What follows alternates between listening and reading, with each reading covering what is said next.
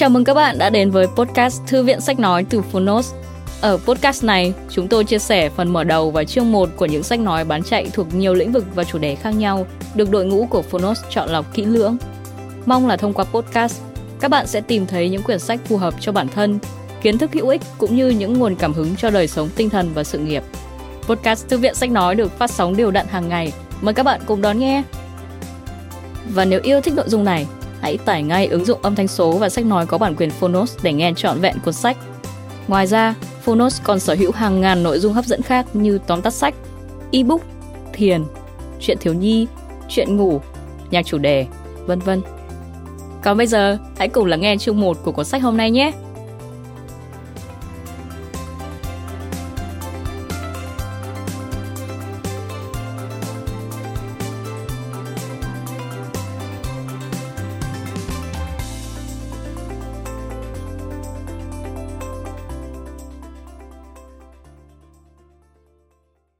Bạn đang nghe từ Phonos.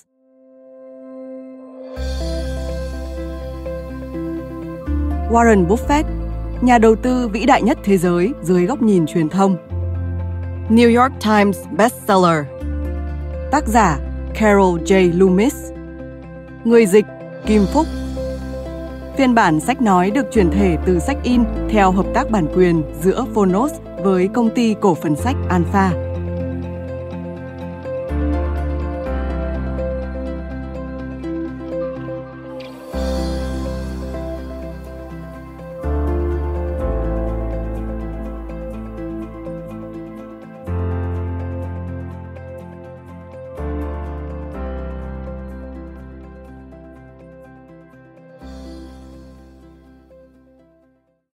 Lời giới thiệu cho bản tiếng Việt. Hãy sợ hãi khi người khác tham lam. Hãy tham lam khi người khác sợ hãi. Đối với dân tài chính và nhất là các tín đồ chứng khoán trong đó có tôi, không ai không biết đến Warren Buffett.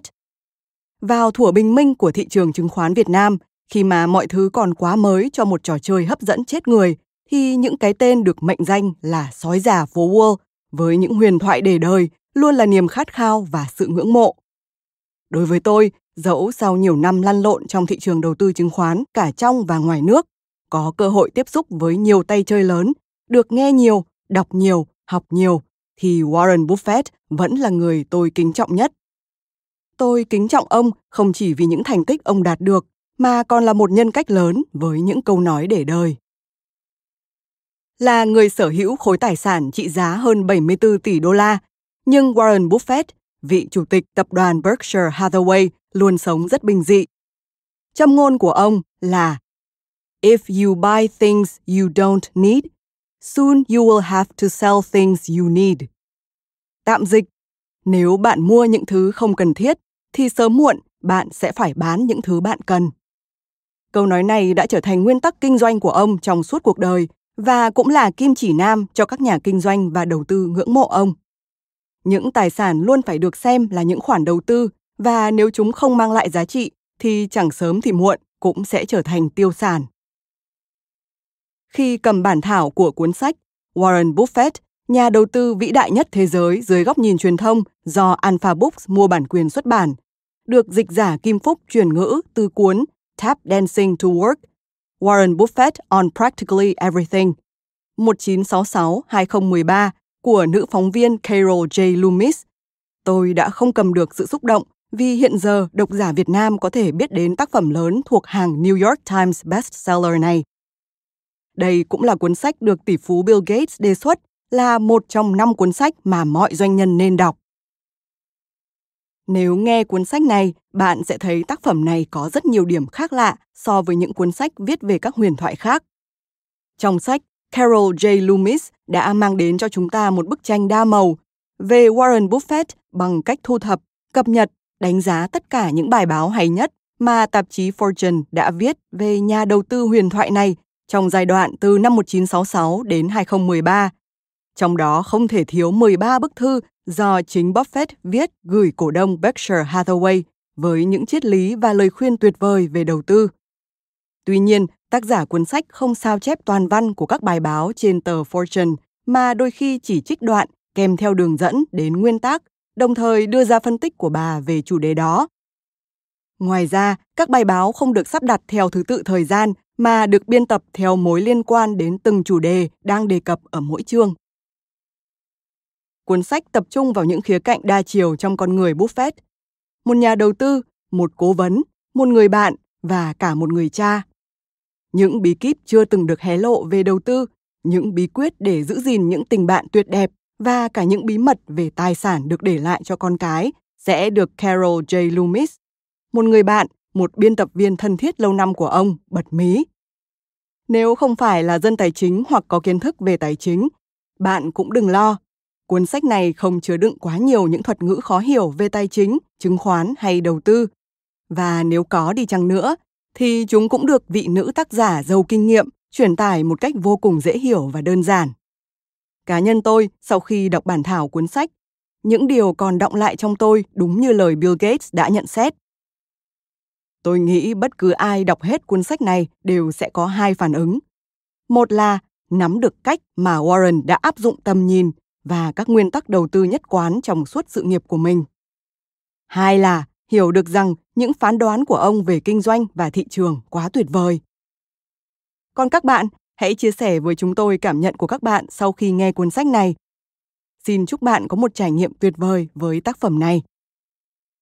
Hồ Trọng Lai, Giám đốc điều hành công ty tư vấn đầu tư Waterstone Capital Partners LLC, Giám đốc điều hành công ty cổ phần Happy Pay, Chủ tịch công ty Heaven Light LLC. Ngài Jones với tài năng ít người sánh kịp.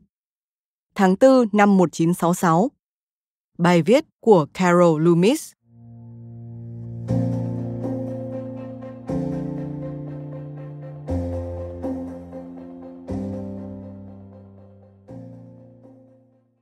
Lời bình luận từ Carol Loomis. Có thể bạn sẽ thấy khá kỳ cục khi tôi mở đầu cuốn sách viết về Warren Buffett bằng một bài báo về một nhân vật khác, Alfred Winslow Jones. Nhưng bài miêu tả về Jones được viết năm 1966 này thật sự xứng đáng được nhắc đến đầu tiên. Trước hết, đây là lần đầu tạp chí Fortune đề cập tới tên tuổi của Buffett, mặc dù chúng tôi khi đó đã viết sai tên Buffett thành Buffet, chỉ với một chữ T. Đó là lỗi của tôi, Carol Loomis, biên tập viên và cũng là đồng tác giả của nhiều bài báo tập hợp trong cuốn sách này, bao gồm cả bài báo bạn đang đọc hoặc nghe. Không lâu sau khi bài báo xuất bản, chồng tôi, John Loomis, lúc này là một chuyên viên kinh doanh chứng khoán, đã gặp Buffett. Ông lập tức gọi cho tôi và than phiền một chút về lỗi chính tả này. Tiếp đó, Buffett và vợ, Suzy, mời vợ chồng tôi cùng dùng bữa trưa ở New York. Tình bạn của chúng tôi bắt đầu từ đó bạn cũng có thể hiểu đây là nguyên nhân cho ra đời cuốn sách này. Điểm thứ hai về bài báo chính là nó gây tiếng vang tới công chúng về A.W. Jones và khái niệm của ông về quỹ đầu tư phòng hộ. Jones không phải là nhà đầu tư đầu tiên ở phố Wall thành lập quỹ dạng này, mà là Benjamin Graham trước đó đã điều hành một quỹ hợp tác dựa trên chiến lược đầu tư phòng hộ. Nhưng thành công rực rỡ của Jones đã quen thuộc với hầu hết độc giả của tờ Fortune và bài báo này, với sức sống riêng của nó, đã trở thành một kim chỉ nam đầy hứa hẹn cho những người muốn thành lập quỹ theo kiểu của Jones. Lịch sử của ngành công nghiệp quỹ đầu tư phòng hộ ghi nhận bài báo này là một dấu mốc quan trọng trong quá trình phát triển của hình thức quỹ này. Những bạn đọc trung thành của bài báo có thể sẽ nhận ra sự ngập ngừng, ẩn chứa trong dòng đầu tiên. Có nhiều lý do để tin rằng ba chấm khó có thể là một lời tuyên bố hùng hồn. Lý do là vì dù có trong tay báo cáo không thể tốt hơn từ quỹ đầu tư cá nhân AW Jones Co, kiến thức của tôi về việc những quỹ đầu tư cá nhân khác đang hoạt động thế nào vẫn chưa đầy đủ. Khi có hồ sơ của công ty hợp danh đầu tư trách nhiệm hữu hạn Buffett ở Omaha, tôi đã rất muốn viết về cả hai người, Buffett và Jones, nhưng cũng biết rằng thật không dễ chút nào. Chúng tôi có hồ sơ tổng kết 10 năm hoạt động của quỹ A.W. Jones Co.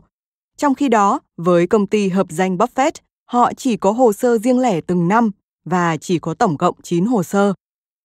Tính trong giai đoạn 5 năm cho đến kết thúc năm tài chính 1965 vào tháng 5, quỹ của Jones đã tăng trưởng đến 325%. Công ty Buffett tính đến tháng 12 của năm tài chính 1965 đã đóng sổ với tổng cộng 334%. Tuy nhiên, đó chỉ là quá khứ. Một thời gian sau, con đường đi của hai nhà đầu tư này đã rẽ theo hai hướng hoàn toàn khác. Bài báo tới sẽ nhắc đến việc Buffett sau đó đã đóng cửa công ty của mình, trong khi Jones vẫn bám trụ lại và đối mặt với việc thị trường chứng khoán phát triển mạnh vào thời điểm đó, tạo ra nhiều khó khăn hơn cho hình thức quỹ phòng hộ. Sau đây là nội dung bài viết. Có nhiều lý do để tin rằng người có khả năng quản lý tốt nhất nguồn tiền đầu cơ từ các nhà đầu tư hiện nay chính là một người đàn ông thầm lặng, hiếm khi xuất hiện trên truyền thông, tên là Alfred Winslow Jones. Khá ít doanh nhân biết về Jones, mặc dù một số có trí nhớ tốt có thể nhớ những bài báo của ông trên tờ Fortune. Ông là một nhà báo trong nửa đầu thập niên 1940. Dù gì đi chăng nữa, thành tích của Jones trên thị trường chứng khoán trong những năm gần đây đã đưa ông trở thành huyền thoại của phố Wall và kiếm ra hàng triệu đô la cho những nhà đầu tư là khách hàng của ông. Những vụ đầu tư mà Jones thực hiện trong 5 năm liên tiếp, tính đến ngày 31 tháng 5 năm 1965, khi Jones kết thúc năm tài chính, đã giúp quỹ tăng trưởng 325%. Còn quỹ Fidelity, vốn nắm giữ kỷ lục tốt nhất trong số các quỹ tương hỗ những năm đó, cuối cùng chỉ đạt được 225% giá trị. Trong giai đoạn 10 năm, tính đến tháng 5 năm 1965, quỹ của Jones đã tăng 670% giá trị. Trong khi quỹ Dreyfus, một quỹ dẫn đầu các quỹ tương hỗ hoạt động trong thập kỷ đó, tăng trưởng 358%. Hình thức quỹ mà Jones điều hành không thuộc dạng quỹ tương hỗ, mà đúng hơn là dạng quỹ hợp danh hữu hạn. Jones điều hành hai quỹ hợp danh kiểu này và mỗi quỹ lại có những mục đích đầu tư tương đối khác nhau. Tuy nhiên, chiến lược đầu tư nền tảng cho cả hai quỹ đều giống nhau. Đó là nguồn vốn của quỹ vừa là đòn bẩy, vừa được phòng hộ.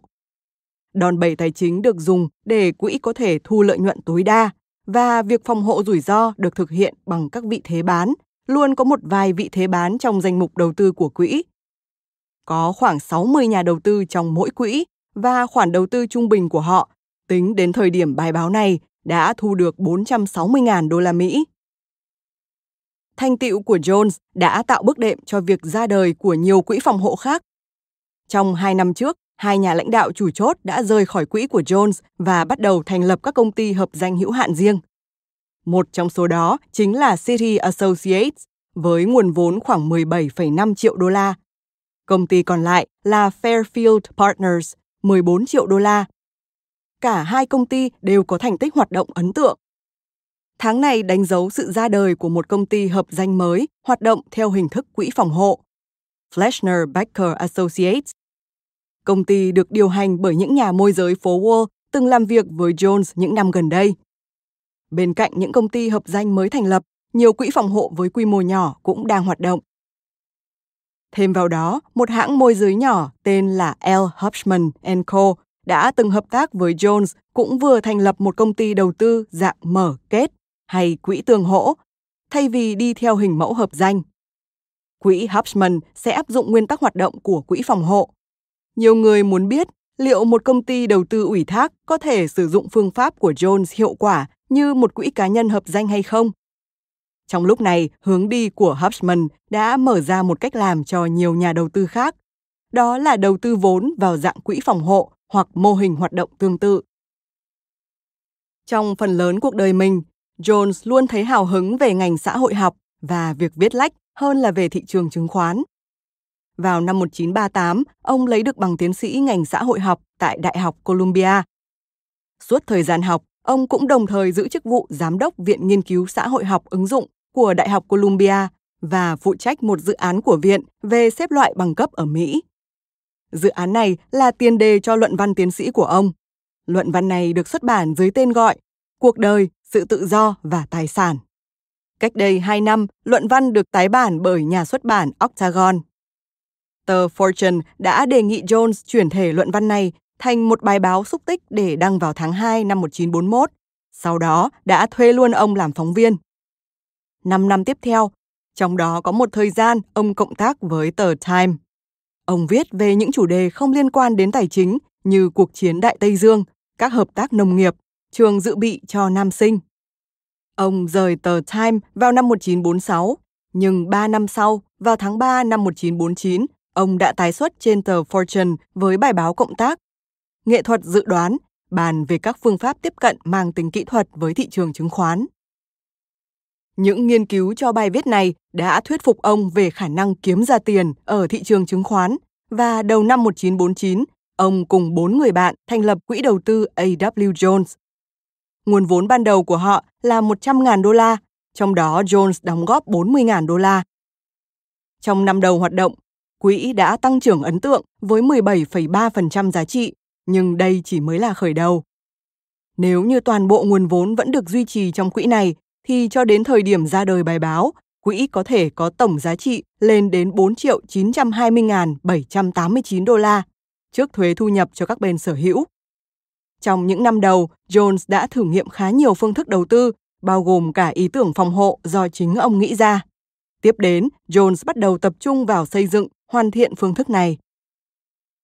Hiệu quả của ý tưởng phòng hộ là giúp Jones ở một vị thế có thể kiếm tiền trên những cổ phiếu đang lên và cả những cổ phiếu đang xuống giá, và đồng thời bảo vệ ông phần nào khỏi rủi ro nếu như ông dự đoán sai xu hướng chung của thị trường.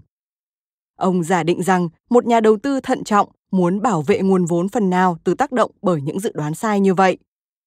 Phần lớn những nhà đầu tư sẽ phòng hộ bằng những khoản tiền mặt dự trữ và các trái phiếu, nhưng Jones chọn cách bán khống chứng khoán. Chia sẻ với những nhà đầu tư còn đang nghi ngờ việc bán khống, Jones chỉ giải thích đơn giản rằng ông đang sử dụng những kỹ thuật đầu cơ để bảo toàn tài sản. Để minh họa và làm rõ hơn phương pháp của Jones, giả sử một nhà đầu tư nắm trong tay khoản vốn 100.000 đô la, ông ta quyết định dành 80.000 đô la đầu tư chứng khoán và phần còn lại mua các trái phiếu an toàn. Trong khi Jones quyết định dùng khoản vốn 100.000 đô la này để mượn thêm khoảng 50.000 đô la nữa. Với tỷ lệ cho vay 70%, Jones sẽ không thể mượn số tiền này để mua chứng khoán niêm yết. Tuy nhiên, Jones có thể mượn được hơn 50.000 đô la nếu giao dịch mua chứng khoán không niêm yết hoặc các trái phiếu chuyển đổi. Với khoản vốn giờ đây là 150.000 đô la, ông có thể dành 110.000 đô la để mua các cổ phiếu ưa thích và bán khống 40.000 đô la cổ phiếu mà ông nghĩ đang được định giá quá cao. Nhờ vậy, ông có trong tay 40.000 đô la cổ phiếu để phòng hộ cho vị thế mua của mình. Nghĩa là vị thế mua được giảm thiểu rủi ro bằng vị thế bán và toàn bộ 70.000 đô la cổ phiếu còn lại ở thế rủi ro. Con số này chiếm 70% nguồn vốn ban đầu của Jones, do vậy ông cho rằng tỷ lệ rủi ro của mình là 70%. Thực tế thì phức tạp hơn. Jones đã điều chỉnh những con số này trong tính toán với giả thiết rằng một số cổ phiếu riêng lẻ dễ biến động hơn và vì thế rủi ro hơn các cổ phiếu khác. Mỗi cổ phiếu trong danh mục đầu tư của Jones được gán một chỉ số tốc độ để phân loại. Ví dụ như Syntex là 6,61, Kerr McGee là 1,72 và được nhân với số tiền đầu tư. Lượng tiền điều chỉnh sau này được dùng để lượng hóa rủi ro. Với phương pháp đo lường của Jones, nhà đầu tư truyền thống giao dịch 20.000 đô la vào trái phiếu và không vay mượn hoặc bán khống sẽ có tỷ lệ rủi ro là 80%. Nếu thị trường sụt giảm 10% và tất cả các cổ phiếu trong hai danh mục đầu tư này cũng giảm như vậy, Jones sẽ hòa vốn đối với những phần cổ phiếu đã được phòng hộ trong danh mục đầu tư và sẽ lỗ ít hơn đối với các cổ phiếu không được phòng hộ ở mức là 7.000 đô la thay vì 8.000 đô la như các nhà đầu tư khác. Nếu toàn bộ cổ phiếu tăng 10%, Jones sẽ kiếm được ít hơn những nhà đầu tư khác. Theo đó, vấn đề của Jones là phải mua các cổ phiếu sẽ tăng nhanh hơn thị trường chung và bán các cổ phiếu tăng giá ít hơn mức trung bình, hoặc thực tế là xuống giá. Nếu nỗ lực của Jones thành công, lợi nhuận sẽ được nhân lên vì ông không đầu tư chỉ một phần nguồn vốn, mà là 150% nguồn vốn mình có. Lợi thế của phương pháp đầu tư phòng hộ chính là vị thế bán giúp nhà đầu tư thực hiện việc tối đa hóa vị thế mua của mình. Báo cáo về khả năng dự đoán của Jones về hướng đi của thị trường luôn chỉ dừng ở mức khá tốt. Đầu năm 1962, ông đã đặt các nhà đầu tư của mình ở vị thế có độ rủi ro đến 140 điểm. khi thị trường đi xuống, ông dần tăng vị thế bán, nhưng hơi chậm so với những gì ông nên làm. Vì vậy, khoản thua lỗ ở thời điểm đó rất nặng nề, dẫn đến việc các nhà đầu tư của ông bị thua lỗ nhẹ khi kết thúc năm tài chính. Đây là năm duy nhất trong lịch sử quỹ của Jones làm ăn thua lỗ. Sau cú sụt giảm, Jones chuyển danh mục sang thị trường giá xuống và vì vậy không tận dụng được cú hồi của thị trường. Việc này xảy ra khi đó Jones vẫn để danh mục theo thị trường giá lên khi thị trường đi xuống trong tháng 5 và tháng 6 năm 1961 và chỉ chuyển danh mục theo thị trường giá xuống khi thị trường bắt đầu tăng mạnh sau đó. Vào tháng 8 khi giá thị trường đi lên, Jones bị âm tới 18 điểm. Vị thế bán của ông vượt trội vị thế mua với vị thế không được phòng hộ chiếm đến 18% tổng nguồn vốn của quỹ.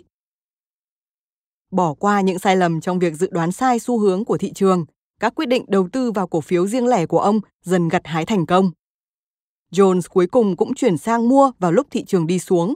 Ông đã mua được nhiều cổ phiếu tốt, có thể kể đến như Syntex, National Video, Fairchild Camera và các hãng hàng không. Đến thời điểm cuối tháng 2, ông lại đạt được lợi nhuận khi tổng kết năm tài chính với mức tăng 38% cho quỹ thứ nhất và 31% cho quỹ thứ hai so với mức tăng khiêm tốn 6% đã bao gồm cổ tức của chỉ số công nghiệp trung bình Dow Jones. Bất kỳ nhà quản lý quỹ phòng hộ nào cũng sẽ giải thích rằng dù cho ý tưởng đầu tư phòng hộ rất quan trọng, thậm chí một trong số họ cho biết kiểu đầu tư này thiết yếu như giấc ngủ hàng ngày. Nhưng chìa khóa thật sự để thành công chính là độ nhạy thông tin về chứng khoán và khả năng hành động nhanh. Hình thức quỹ đầu tư hợp danh này rất có lợi trên mọi phương diện. Do đó, đi sâu vào tìm hiểu thêm về cách điều hành của Jones sẽ đem lại nhiều bài học quý giá. Năm 1952, Jones chuyển đổi từ dạng quỹ mở sang quỹ hợp danh trách nhiệm hữu hạn để đón nguồn vốn từ một số người bạn sẵn sàng giao tiền cho ông quản lý. Những nhà đầu tư mới này đã được thống nhất về thời điểm để rút tiền ra khỏi quỹ hay rót thêm vốn là vào kỳ kết thúc mỗi năm tài chính. Thỏa thuận này vẫn còn hiệu lực cho đến thời điểm ra đời bài báo. Hơn nữa, Jones và các nhà quản lý khác sẽ nhận được khoản tiền phí quản lý lên đến 20% chi phí lãi thực của hoạt động đầu tư trên số vốn từ các thành viên trách nhiệm hữu hạn sau khi khấu trừ chi phí lỗ thực. Thỏa thuận như vậy khá phổ biến đối với hình thức quỹ phòng hộ và người khai sinh ra ý tưởng này không phải là Jones. Benjamin Graham cũng từng điều hành một quỹ có cách thức hoạt động tương tự. Một số quỹ tương hỗ ngày nay như Oppenheimer, Equity, Leon B. Allen cũng chi trả phí quản lý cho nhà quản lý dựa theo mức sinh lời của quỹ, tuy có nhiều ràng buộc hơn cách mà Jones đã làm. Quỹ Hubsman cũng sẽ đi theo hình thức này. Những hội viên hữu hạn dường như không có lý do gì để phàn nàn về khoản lợi nhuận thực béo bở từ quỹ của Jones. Các số liệu đáng kinh ngạc này cho thấy thành quả của hoạt động đầu tư bằng nguồn vốn từ các thành viên sau khi đã trừ đi khoản phí quản lý chi trả cho các nhà quản lý. Nói cách khác, những số liệu này ngầm khẳng định ưu thế của quỹ Jones so với quỹ Fidelity và Dreyfus về hiệu quả của việc quản lý danh mục đầu tư. Trong suốt những năm qua, nhiều nhà đầu tư đã và đang tìm kiếm cơ hội được đặt chân vào quỹ của Jones. Nhưng vì các quỹ này hoạt động theo hình thức tư nhân, không chính thống, nên mỗi năm Jones chỉ chào đón thêm một vài nhà đầu tư, hầu hết là bạn bè, họ hàng của những nhà đầu tư hiện thời. Tuy nhiên, đến nay, nhóm những nhà đầu tư này đang được đa dạng hóa. Tính đến đầu năm nay, nhà đầu tư nắm giữ số vốn lớn nhất trong quỹ hợp danh hữu hạn chính là Louis E. Stephens, doanh nhân từ Mexico City. Ông từng là giám đốc của công ty hóa chất General Products SA. Tổng vốn của ông lên đến 2,26 triệu đô la Mỹ. Một phần khá lớn nguồn vốn được sở hữu bởi A. Arlie Sinico, một nhà điêu khắc chuyên nghiệp xuất thân là bác sĩ điều trị Ông cùng với gia đình nắm khoảng 2 triệu đô la tiền trong quỹ đầu tư của Jones. Phần lớn số tiền này chính là khoản tăng giá trị trong danh mục đầu tư của quỹ. Một số thành viên của nhà Richardson có liên hệ với công ty Richardson Merrill, bao gồm cả chủ tịch công ty Smith Richardson Jr. đều góp vốn vào những quỹ hợp danh này.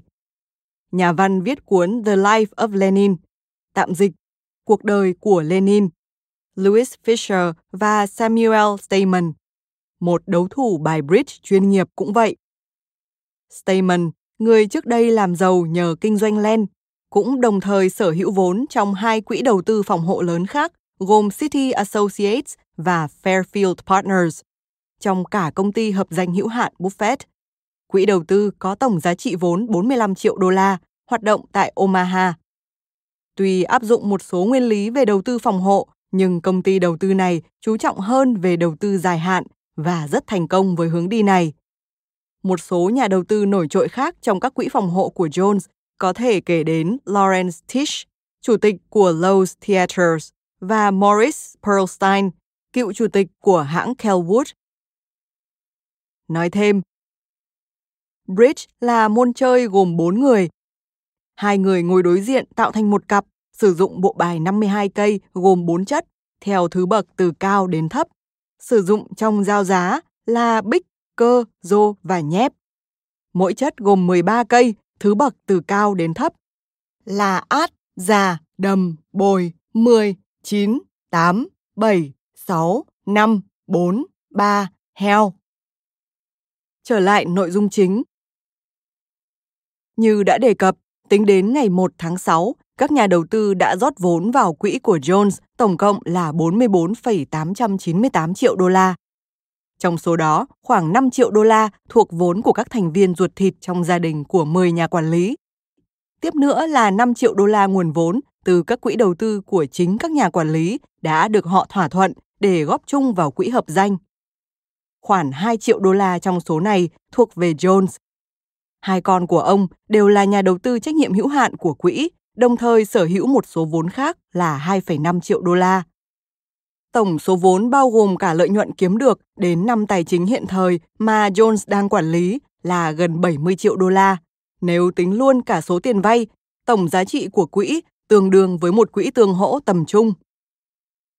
Thế nhưng vai vế của Jones ở phố Wall được nhân lên nhiều lần bởi thực tế rằng cũng như các nhà điều hành quỹ phòng hộ khác, ông chính là một bậc thầy về tăng trưởng phí hoa hồng. Vì bán khống chứng khoán vốn chỉ có thể đem lại lợi nhuận ngắn hạn hoặc tổn thất ngắn hạn. Các nhà quản lý quỹ phòng hộ thường tùy ý áp dụng hoặc không áp dụng chiêu thức này. Tương tự, nếu thua lỗ vì giao dịch bán khống, ông sẽ dễ dàng bù trừ khoản lỗ này bằng lợi nhuận ngắn hạn của các cổ phiếu ở vị thế mua. Nói tóm lại, các quỹ đầu tư phòng hộ thường có vòng quay doanh thu cao từ danh mục đầu tư. Một lý do chính khiến các quỹ đầu tư dễ dàng quyết định mua hoặc bán chứng khoán rất nhiều chính là vì so với các quỹ khác, họ có khả năng đặc biệt để nghe ngóng từ rất sớm các ý tưởng, thông tin mới về chứng khoán từ các môi giới. Phần lớn các quỹ tương hỗ gần như bị bắt buộc phải dành một lượng lớn, lên đến 90% ngân sách tiền phí hoa hồng cho các nhà môi giới bán các cổ phiếu của quỹ công chúng. Họ chỉ còn lại một chút hoa hồng khá ít ỏi cho bất kỳ công ty nào. Tuy có con trong doanh số của quỹ tương hỗ nhưng lại quan trọng trong mảng nghiên cứu. Ngược lại, do không bán cổ phiếu ra thị trường nên các quỹ phòng hộ có khả năng chi trả hào phóng cho nghiên cứu với kinh phí lấy từ phí hoa hồng của họ. Với trường hợp của Jones, các chi trả này đi theo đường vòng. Công ty môi giới Newberger and Berman thực hiện tất cả những yêu cầu từ Jones và chỉ nhận 50% tiền hoa hồng phát sinh. Sau đó sẽ gửi 50% còn lại dưới dạng các chi phiếu cho những nhà môi giới được Jones chỉ định. Một công ty môi giới thường hợp tác với Jones về mảng nghiên cứu sẽ nhận được khoảng 50.000 đô la tiền chi phiếu hoa hồng một năm một phần ba số này hoặc hơn sẽ thuộc về chuyên viên môi giới phụ trách quỹ của Jones và những người đề xuất những ý tưởng tốt. Vì vậy, cũng dễ hiểu khi nhân viên môi giới này luôn tự động cập nhật mọi thông tin béo bở về thị trường chứng khoán cho Jones. Quỹ của Jones được cơ cấu nhằm cho phép các giao dịch mua hoặc bán cổ phiếu có thể được thực hiện ngay lập tức mà không cần thông qua hội đồng tư vấn. Bất kỳ ai trong số 5 quản lý danh mục đầu tư cùng tất cả các nhà quản lý chung đều có quyền tự quyết vài phần trăm tổng nguồn vốn quỹ. Thêm vào đó, một số nhà tham vấn bên ngoài, bao gồm một cố vấn về đầu tư, còn lại là chuyên gia phân tích và nhà môi giới chứng khoán, cũng có thực quyền quản lý một vài phần của nguồn vốn. Hoặc là Jones hoặc là nhân vật số 2, Donald Woodward, đều kiểm soát mỗi giao dịch trước khi nó được thực hiện. Nhưng họ chỉ can thiệp trong trường hợp cổ phiếu này đang xuất hiện trong quá nhiều giao dịch của quỹ. Ví dụ như có một vài nhà quản lý danh mục đầu tư quyết định bán cùng một loại cổ phiếu vào một thời điểm, hoặc bản thân quỹ đang trong thế rủi ro không mong muốn.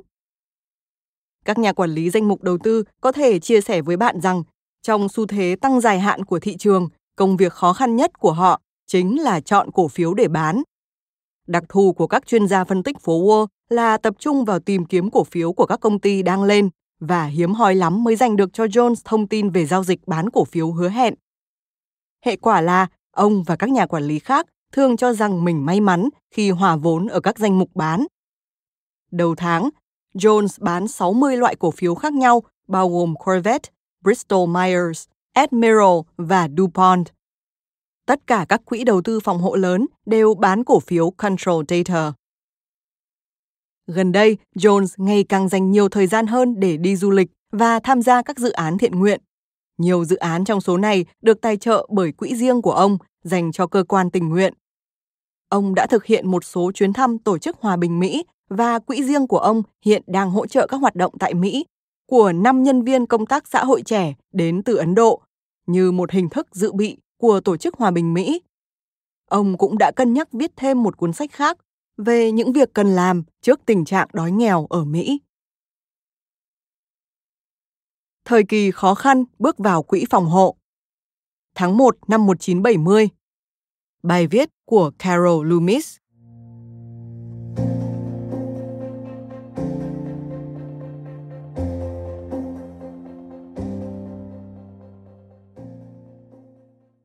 Lời bình luận từ Carol Loomis sau nhiều năm đạt lợi nhuận khổng lồ, nhiều khoản trong đó thu được vào năm 1968, thời điểm thị trường đầu cơ mất kiểm soát. Lĩnh vực công nghiệp quỹ đầu tư phòng hộ non nớt đã chịu tổn thất vào năm 1969 khi thị trường rớt giá mạnh. Các chiến lược phòng hộ lẽ ra phải giúp bảo vệ nguồn vốn của quỹ lại chịu sự thất bại nặng nề. Phần lớn các quỹ phòng hộ công bố thua lỗ, một số chịu thiệt hại khi bị rút vốn mạnh, một vài quỹ ngừng hoạt động. Ngược lại, công ty hợp danh Buffett, chủ đề của một đoạn ngắn trong bài báo này, đã kiếm được tiền trong năm 1969, đóng góp vào chuỗi lợi nhuận liên tục của quỹ. Khi đó, quỹ đã tăng trưởng đến 100 triệu đô la giá trị tài sản, so với khoản 160 triệu đô la ở hai quỹ mà A.W. Jones điều hành. Nhưng Warren Buffett, lúc đó 39 tuổi, vẫn khó có thể hài lòng với thế giới này Ông coi việc đầu cơ thái quá vào thị trường năm 1968 là hành động điên rồ. Ông nói, đây là một thị trường mà tôi không thể hiểu nổi. Ông cũng hoài nghi rằng kiếm tiền từ cổ phiếu sẽ trở nên khó khăn hơn. Vì vậy, đến năm 1969, sau 13 năm hoạt động của công ty hợp danh Buffett, ông công bố sẽ đóng cửa quỹ vào cuối năm. Chi tiết này mở đầu hai đoạn về Buffett trong bài báo mà chúng tôi in lại ở đây. Đoạn trích này cũng cho biết lợi nhuận vượt trội mà Buffett đem về cho các hội viên trách nhiệm hữu hạn của mình. Mức lợi nhuận kép hàng năm trong 13 năm là 23,8%.